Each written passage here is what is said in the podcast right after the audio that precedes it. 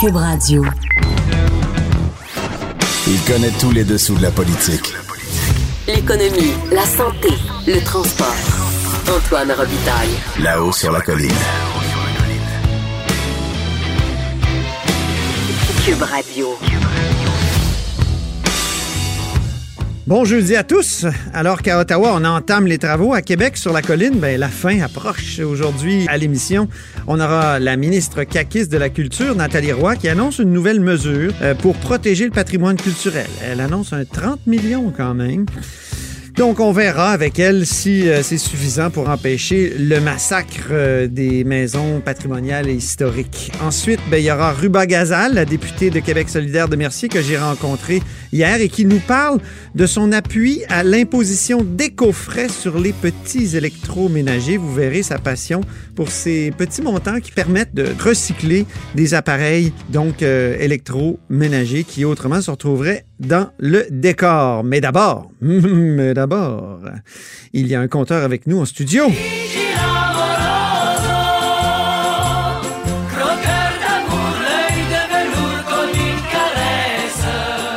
Eh oui, c'est Gigi Beau, Jean-François Gibault, notre compteur et accessoirement directeur de la recherche à QMI, et toujours vainqueur, parfois sans cœur, mais jamais sans tendresse. et aujourd'hui, pour qui, Jean-François, auras-tu un petit peu de tendresse? Ah, ben c'est pour euh, une institution que j'affectionne toujours un peu, la Caisse de dépôt et placement du Québec. OK. Ben, il faut avoir de l'affection pour la Caisse de dépôt, Antoine, parce que c'est de loin notre actif financier le plus important et notre outil de développement C'est notre le plus C'est notre bas de laine, c'est notre épargne. Oh, c'est, dit euh, cliché, je suis tanné de l'entendre. Mais c'est vrai pareil. Ben oui, c'est vrai pareil. 327 milliards, vous me trouverez ça ailleurs au Québec. Bon. Ça donne une petite idée du. euh, Alors, tu commences par la tendresse. Oui, oui, oui. Ben, mais, La Caisse de dépôt, c'est comme Hydro-Québec. On les aime tellement qu'on. Comme le Canadien de Montréal, hein? On aime ça chialer parce qu'on les aime. On aime. Ben, c'est pareil. exactement. La Caisse c'est de vrai. dépôt, on en, des fois, on charme, mais c'est parce qu'on y tient beaucoup dans. C'est parce qu'il y a beaucoup de nous autres là-dedans. Il y en a beaucoup, effectivement. C'est je, regarde mon, euh, je regarde mon relevé de paie, là, il y en a pas mal. Euh, oui, donc la Caisse de C'est dépôt. l'évaluation des rendements qui t'intéresse au fond. C'est l'évaluation des C'est rendements. peut-être faussé par les placements privés. le Oui. Donc, euh, deux fois par année, la Caisse de dépôt fait le point sur ses rendements. Bon, donc cette année, on a fait du 7, du 8, du 12, puis le- le- ça suffit, par exemple, pour euh, maintenir une bonne solvabilité de nos fonds de pension ou non. Puis bon, évidemment, c'est des gens qui ont des gros salaires parce qu'ils ont, ont des grandes compétences aussi, puis c'est des emplois recherchés. Euh, Il y a une chose qui est importante de savoir, par exemple, c'est qu'on on prend toujours ces rendements-là un peu pour acquis. On les Pour de l'argent pas. On les prend pour de l'argent comptant, puis on, On reçoit ça, puis on dit Ah, ben oui, c'est des bons rendements. Ben oui. mais des fois, il faut se demander un peu comment c'est calculé. euh, et par qui c'est vérifié? par qui c'est vérifié. Ben oui. Et là, dans le fond, ce que, euh, ce que nous apprend notre collègue Sylvain Larocque du journal, c'est que pour tout ce qui concerne les placements privés, et là, euh, en, fait, je devrais dire tous les placements qui sont pas cotés en bourse. Par exemple, les compagnies qui, euh, hors de la bourse, vont avoir des actionnaires, mais dans des transactions qui sont faites simplement entre deux parties, où on s'entend sur un montant. Donc, on, on peut pas dire, ben, on, va voir ce que le marché est prêt à payer pour euh, une action de cette compagnie-là, parce qu'il y en a pas de marché public. Donc, à ce moment-là, pour savoir vraiment si notre, placement s'est apprécié ou déprécié, la seule manière d'en être vraiment certain, c'est de le vendre. Et quand on arrive à le vendre, ben là, on voit la véritable valeur. C'est un peu la même chose qu'une personne qui vend sa maison. Quand on vend notre maison, ben, on peut regarder l'évaluation municipale, on peut regarder le prix que qu'a obtenu le voisin pour, euh, pour sa maison quand il l'a vendu quelques mois avant. On peut regarder comment ça nous coûterait pour la reconstruire, mais le vrai prix, c'est le jour où on la met en vente, puis on voit comment on peut obtenir. Voilà. Donc, c'est vrai pour donc, les immeubles, c'est vrai pour les infrastructures et c'est vrai pour les titres d'entreprise qui ne sont pas transigés à la bourse. Bon, maintenant, aller jusqu'à euh, 2015, la, la Caisse faisait valider ça à l'externe plus systématiquement. Mais ce que nous apprend aujourd'hui euh, notre collègue euh, Sylvain Larocque, c'est que maintenant, c'est beaucoup l'histoire d'un comité interne qui euh, donne une évaluation de ce que valent les placements qui ne sont pas euh, Eh ben. sont pas transigés. Et évidemment, c'est un peu spécial parce qu'il y a une grande partie du rendement de la caisse qui vient de l'appréciation de ces titres-là. Et si ces titres-là ne sont pas transigés, parce qu'il y a certains titres que la caisse peut détenir euh, assez longtemps, eh bien, à ce moment-là, le rendement, il est virtuel. Et le rendement virtuel, des fois, ben, il, il y a un effet direct sur la rémunération des dirigeants. C'est un rendement un peu virtuel, mais imaginaire aussi, peut-être. Oui. puis, ben, c'est sûr qu'un jour, le, le, les titres sont transigés, puis à ce moment-là, on, on, a la véritable valeur, puis on est en mesure d'apprécier, c'est oups, notre évaluation, elle était bonne, elle était moins bonne. Bon. Mais si, entre-temps, les dirigeants ont quitté, ben ils sont peut-être quittés avec des bonnies qui ont été influencés par des évaluations qui n'étaient pas exactes. Bon, on ah. ne dit pas que c'est le cas. On dit qu'à partir du moment que ce, ça relève uniquement de processus internes, ben, au, au niveau des, euh, des, apparences, au niveau de la gouvernance, hey, j'ai une idée. On devrait lier les bonnies uniquement sur ce qui est en bourse ou ce qui est, ce qui est, ce qui est une vraie valeur euh, ben, et non une valeur virtuelle? Oh! C'est-à-dire oh, Est-ce que c'est une bonne idée? Euh, ça serait difficile parce okay. que c'est important pour un gestionnaire de fonds d'être diversifié. C'est important que la caisse de dépôt détienne des placements privés, qu'elle détienne des immeubles. Elle a une filiale qui ne fait que ça, même deux. Oui. Comme, bon. Et euh, bon.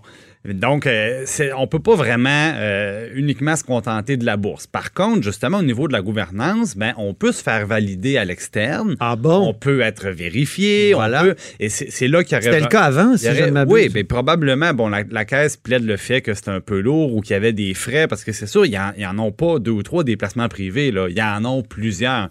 Et là, ben, sûrement, oui, que ça prend, euh, ça prend beaucoup de vérificateurs. Ça doit coûter un certain montant, mais parfois, c'est le prix à payer pour avoir une gouvernance impeccable. Et on le sait, des problèmes de gouvernance, la Caisse en a connu dernièrement. On parlait du dossier Otera, ça a mal fini pour quelques employés. Il y avait des problèmes de gouvernance. C'est le bureau d'enquête qui Oui, c'est le bureau d'enquête du journal qui avait révélé ça. tout ça. Oui. Là, aujourd'hui, on parle de l'évaluation d'une très grande partie du portefeuille et bientôt, on parlera d'autres, d'autres aspects dans le calcul du rendement qui, euh, qui peuvent être problématiques, qui fait qu'en bout de piste, je pense qu'il y, y, a des questions qui vont se poser sérieusement sur la façon dont on, on offre un rendement au, euh, de la caisse puis qu'on présente ça aux gens.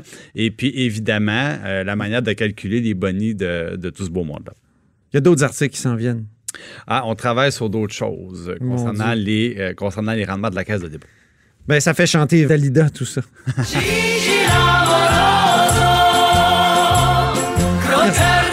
Merci Jean-François Giboux.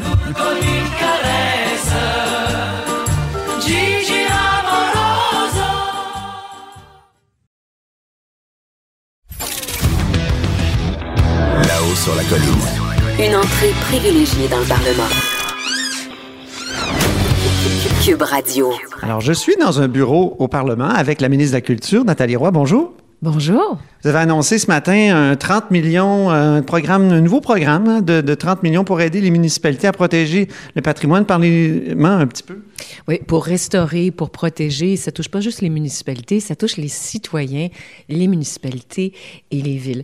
Euh, vous savez, ce qu'on a fait ce matin, c'est euh, la première pierre d'un chantier en patrimoine parce qu'il y en aura d'autres. Alors, on comprend que ça répond pas à toutes les problématiques, sauf que ça répond à ce que le milieu municipal et les citoyens demandaient depuis des années et des années, depuis le fameux rapport Corbeau-Courchaine que vous connaissez, qui a été demandé par les ministres de la Culture libéraux précédents et qui a été tabletté. Et ce rapport-là, il a été demandé pour s'assurer qu'il y a une cohésion dans l'application de la loi sur le patrimoine culturel, ce qui, de toute évidence, ne semble pas être le cas, puisqu'après que ce rapport fut déposé, il y avait 63 recommandations, 235 pages euh, d'informations pertinentes à l'égard de la mise en application de la loi sur le patrimoine culturel, mais qu'est-ce que les ministres libéraux ont fait avec ça? Ils l'ont tabletté. Sauf que depuis des années et des années, les citoyens, le milieu municipal, euh, les villes et les municipalités disent avec la loi sur le patrimoine culturel, vous nous avez donné de très grands pouvoirs. Et c'est vrai que les villes, les municipalités ont les pouvoirs du ou de la ministre de la Culture. Ils peuvent protéger les immeubles. Mais les villes disent, vous nous avez donné de très grands pouvoirs sans nous allouer de ressources suffisantes ni d'expertise suffisante.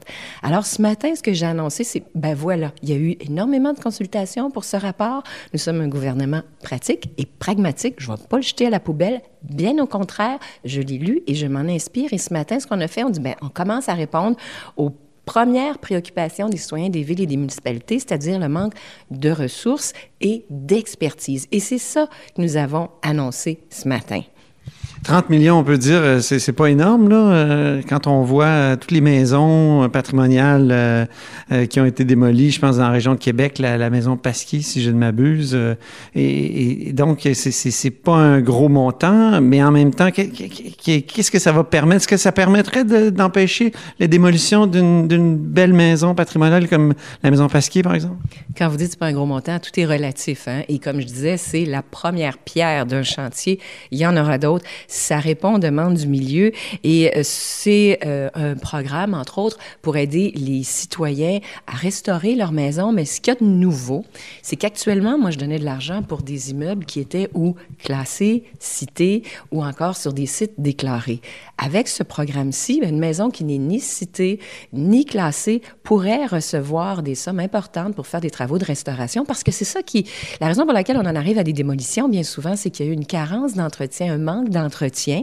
C'est même comment dire une stratégie de la part de bien des promoteurs qui achètent euh, des, des édifices euh, anciens puis qui les laissent pourrir euh, carrément. Euh, On l'a vu même euh, euh, je veux dire, sur la Grande Allée ici, la, la- la- la fameuse église Saint-Cœur de Marie qui est disparue là, ces, ces- ces derniers mois.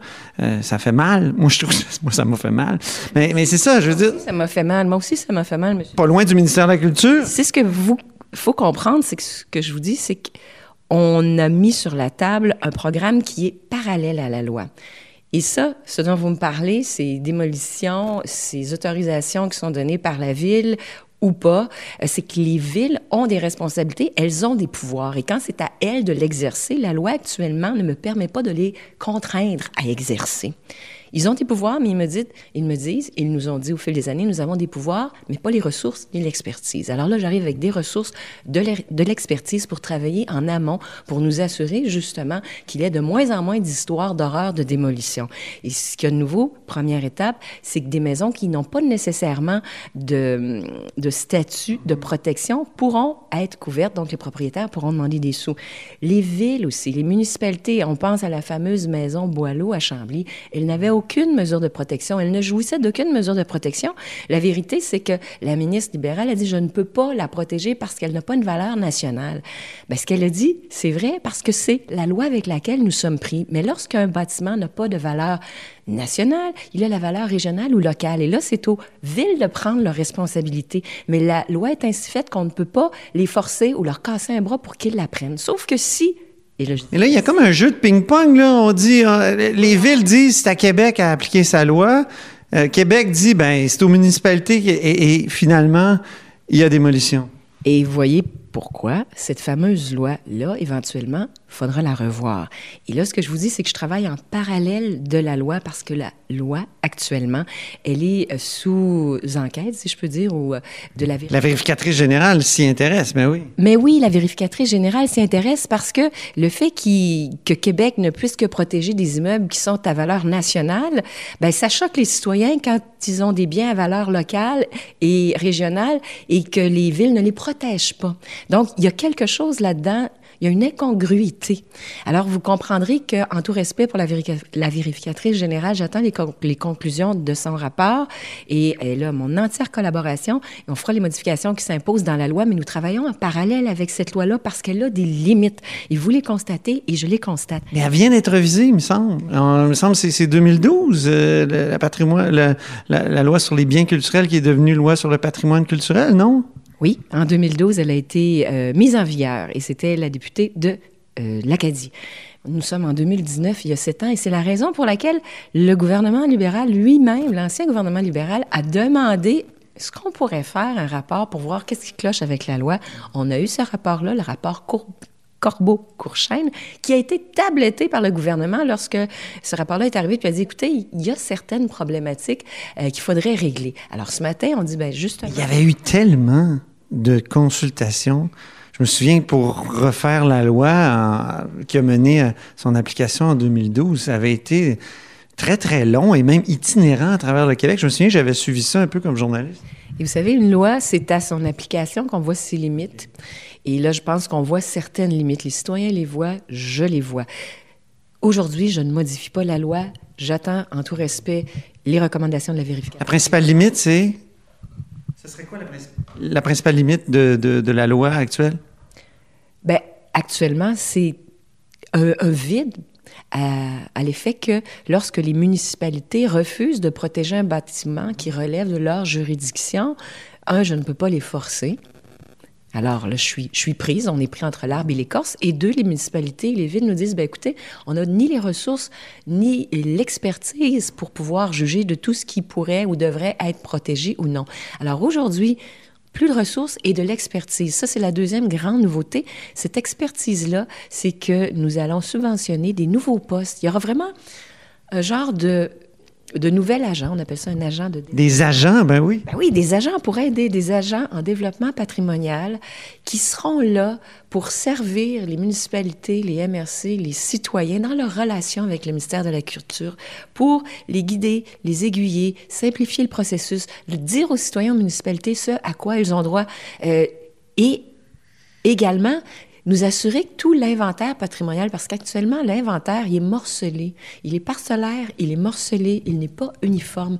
Qu'on collige tout ce qui a été fait. Il y a des MRC qui ont été très proactifs, d'autres non, par probablement manque de ressources. Donc, que tout ce qui a été fait soit colligé, centralisé. Ce n'est pas actuellement, monsieur. Il y a des bouts d'inventaire, mais on n'a pas un regard complet sur tout ce que nous possédons. Et ces agents-là, en plus d'aider, en plus d'expliquer aux citoyens, aux municipalités, aux MRC ce à quoi ils auront droit, naturellement, on subventionne la moitié de leur salaire. Donc, c'est une expertise que les villes nous ont dit avoir besoin. Ils vont faire le lien entre les citoyens et euh, le programme, le ministère, pour avoir de l'argent et leur dire ce à quoi ils ont droit. Et le programme, financièrement parlant, est plus avantageux pour les citoyens et pour les municipalités que ce qui existe déjà. Ben, merci beaucoup. Espérons que ça va arrêter le massacre euh, ou que ça va au moins le freiner. Ben, ça peut encourager les gens et les sensibiliser à l'importance du patrimoine, l'importance de restaurer. Puis c'est la beauté, c'est ce qui fait la richesse, la beauté de nos villes et nos villages, nos bâtiments bien entretenus. Ben là, les citoyens auront de l'aide et les municipalités également et de ressources pour comprendre comment ça fonctionne parce qu'il y a beaucoup, beaucoup d'incompréhension autour de toutes ces différentes lois et des différentes façons d'interpréter le patrimoine. Merci beaucoup, Nathalie Roy.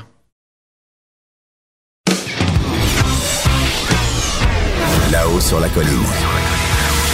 La politique autrement dit. Cube Radio. Alors, je suis dans une salle de réunion au Parlement avec Ruba Gazal. Bonjour. Bonjour, Antoine. Ruba Gazal, qui est députée de Mercier, et euh, je veux discuter avec elle des éco-frais ou des projets d'éco-frais que le gouvernement songe à imposer sur les petits appareils électroménagers. Ça a l'air plate, dit de même, mais c'est une sorte de consigne. Et, moi, et moi, quand je, je parle consigne, je pense à Ruba Gazal, et, et moi, j'aime beaucoup le principe de la consigne. Alors, est-ce que, est-ce que je me trompe? Ben, euh, si on pousse vraiment, vraiment peut-être, mais c'est pas exactement une consigne. C'est-à-dire qu'une consigne, c'est quand on achète le produit, oui, c'est vrai, on paye un frais, mais qu'après ça, on rapporte et après ça, ce frais-là, il nous est retourné. L'éco-frais, lui, il ne nous retourne pas. Il va vraiment servir à, au recyclage. Donc, quand j'achète un appareil, ce que le ministre dit, là, ce que je comprends, parce qu'on n'a pas tous les détails, c'est que je l'achète, il y a une sorte c'est une mesure d'éco-fiscalité pour éviter de dire taxe, parce que l'objectif, c'est que ce frais-là va servir après ça à la fin de vie euh, de, euh, de ce produit-là. Donc, l'idée derrière ça, c'est ce qu'on appelle la responsabilité élargie des producteurs. Donc, je suis producteur d'un produit comme un grille-pain. Je le mets sur le marché et en ce moment, les producteurs, ils ne sont pas responsables de ce produit-là une fois qu'il est acheté, qu'il est mis sur le marché puis quelqu'un l'achète. C'est la société qui est responsable en fin de vie de le ou de le recycler peut-être euh, si ça se passe bien. Mais là, on oblige les producteurs d'être responsables de leurs produits du moment qu'ils le mettent sur le marché, ce qu'on appelle le du berceau. Ben pas du berceau, mais du moment qu'ils le mettent sur le marché jusqu'au tombeau, jusqu'au recyclage. Et ces frais-là vont servir à gérer le recyclage de ces produits-là. Mais c'est quand même le consommateur qui paie. Euh, Est-ce que ce serait pas mieux d'avoir une consigne sur les grippins? Mettons qu'on achète un grippin, il, il est fini, on va, le, on va le porter à quelque part, on reçoit quelques sous. Là, on serait sûr au moins que le grippin serait rapporté au bon endroit. Là, l'éco-fiscalité, c'est c'est comme faire payer la, la- la facture au consommateur seulement, non? Mais il y a déjà, les éco-frais existent déjà, l'éco-fiscalité sur plusieurs produits, les ordinateurs, les batteries, les tubes fluorescents, là, j'ai j'ai oublié toute la liste. là. Les cellulaires, la peinture sur les pneus aussi, je crois? Exact. Ben oui, c'est vrai. Puis souvent, je veux dire, personne va les, on va pas les jeter, on va les rapporter parce que on est obligé de les rapporter et on sait que ça va être recyclé, mais on reçoit pas l'argent après ça, contrairement à la consigne. Et là, euh, c'est pour que le- les producteurs, eux autres, ils payent pour qu'après ça, il va avoir tout un système de recyclage qui est pas fait directement par eux. Dans le fond, c'est les producteurs qui doivent payer. C'est sûr que de façon euh, indirectement, à un moment donné, ils vont nous refiler la facture. Mais de toute façon, s'il n'y avait pas cet éco-frais, si je veux dire, on n'étendait pas cette responsabilité aux producteurs, ben on va payer, c'est toujours la même poche, ça va être nous, les citoyens, qui allons payer avec nos taxes, parce que je sais pas si vous le savez, mais nos sites d'enfouissement débordent. Et là, ben ces produits-là qu'on jette dans la nature, dans, ben, dans les sites d'enfouissement, dans les poubelles et tout ça, ben qui sont pas recyclés, ben là, c'est nous collectivement qui payons pour ça. Puis là, faudrait vraiment encourager le recyclage de ces produits-là pour qu'ils aient une, une fin de vie. Euh, mais il y a quelque chose d'intéressant avec euh, l'éco-fiscalité, c'est que Oui, c'est ça. C'est une mesure que vous, vous appuyez. Bon, là, elle n'a pas été encore adoptée par le gouvernement du Québec. On, se dit en réflexion. J'ai parlé au ministre Charette tout à l'heure qui m'a dit euh, c'est juste une réflexion comme ça. Euh, il avait l'air à, à pas vouloir toucher ça avec un pôle de 10 pieds. Euh, mais c'est ça. Mais vous, vous seriez favorable aux éco-frais? Oui, ben en fait, c'est intéressant que parce que là, je me disais, il va falloir lui demander des détails, comment il veut faire ça, parce que là, maintenant qu'il est en réflexion, ben on va le conseiller. Quand on parle des mesures d'éco-fiscalité, il faut juste s'assurer de pas juste faire payer, puis après ça, euh, est-ce que ça va avoir un impact, par exemple? Là, peut-être ici, ça s'applique moins aux électroménagers, mais ça peut s'appliquer aussi sur certains électroménagers qui sont importants pour les gens d'avoir chez eux. Est-ce que ça va avoir des impacts sur les familles à faible revenu, etc. Donc, on veut pas que, comme on met une taxe sur quelque chose comme l'essence en France, puis que là, après ça, ce soit toujours les mêmes qui payent. Donc, il y a toutes sortes de mesures d'éco-fiscalité, des principes. On met une taxe, mais peut-être que sur la, la façon que le ministre veut le faire, peut-être faire une analyse. Est-ce que ça va avoir un impact sur les citoyens? Lesquels, sur quels produits? S'il y a des impacts, de quelle façon après ça on peut aider les gens à plus faible revenu à pas payer pour ça? Ça, ça serait quelque chose dans les principes d'éco-fiscalité que Québec solidaire on encourage et auquel je pourrais, euh, avec plaisir, euh, éclairer le ministre. Comment ça fonctionnerait exactement? Mettons sur... euh, là, on parle des micro-ondes, des rasoirs électriques, des aspirateurs. Ça, on parle de ça dans l'article de, de Geneviève Lajoie du jour. Ben là ici, je, je peux pas vous dire le détail, mais il y a toutes sortes de, c'est-à-dire faut pas qu'il y ait euh, qu'on mette en place cette mesure-là, puis que ça ait des impacts qu'on veut pas, puis que ça soit pas. Si on veut s'assurer que ça ait un résultat, puis que les gens, par exemple, souvent on dit ben ça va être le citoyen qui va payer. Ben si tu as les moyens, oui, puis tu veux t'acheter un grille-pain, paye. Mais peut-être que ça peut avoir des impacts sur d'autres personnes. Peut-être que ça l'est pas, mais il faudrait quand même faire cette analyse-là. Mais ce qui est le plus intéressant avec les éco-frais, c'est que ça envoie un signal aux producteurs que vous êtes responsable. C'est pas vous vendez un produit puis vous en lavez les mains. Dites, moi, j'ai fait ma job de producteur. Non, tu es responsable jusqu'au bout. Ça, on aime ça. Ben, Ça, les gens responsables. Donc, une, fait que là, s'ils sont responsables, ils vont dire, ouais, peut-être que les consommateurs sont tannés peut-être de payer pour ça des produits qui marchent pas très bien, de mauvaise qualité. Et là, peut-être ça va les inciter à concevoir leurs produits de façon de meilleure qualité. Puis peut-être c'est une première mesure, c'est pas la seule, là, mais qui pourrait lutter aussi contre l'obsolescence programmée. Mais là, ça va dépendre aussi. Définissez-moi ça, l'obsolescence programmée, s'il vous plaît. Oui, ça, ça veut dire que euh, il y a par exemple des producteurs euh, qui vont mettre euh, sur le marché des produits avec une fin de vie euh, avant le temps. Par exemple, une, euh, une machine à laver qui a été programmée pour laver tant de cycles de lavage et après ça, elle s'arrête. Alors que, fait que ça a été fait exprès par le producteur.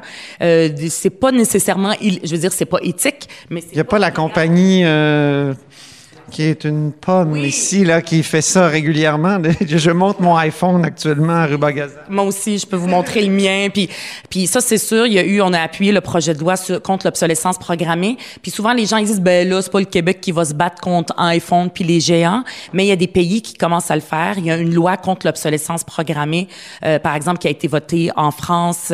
Et donc, si de plus en plus on donne, on donne ce signal-là aux entreprises qui peuvent pas juste mettre des produits sur le marché puis s'en débarrasser puis la société paye, il faut, oui, des éco-frais, euh, des lois contre l'obsolescence programmée pour qu'ils soient responsables de leurs produits, puis ça finirait peut-être par coûter moins cher aux consommateurs d'avoir des meilleurs produits qu'on va moins remplacer. Donc, euh, c'est des éco-frais. Est-ce que le principe de la consigne ne serait pas encore plus euh, efficaces dans ces situations-là ou est-ce que c'est complètement impensable de d'élargir le principe de la consigne à à peu près tous les objets qui sont vendus? Bien, souvent, la consigne est faite pour les emballages. Par exemple, il y en a qui en parlent pour à la SQDC. Euh, par exemple, on, oui, par exemple, on a des produits, c'est ultra emballé.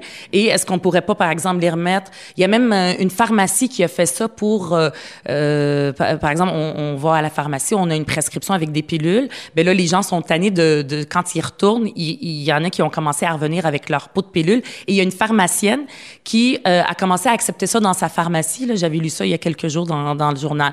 Donc, ça s'applique plus. Pourquoi? Parce qu'il faut quand même avoir de l'espace pour les accumuler et tout ça, alors que pour les éco-frais, tu les retournes euh, au magasin.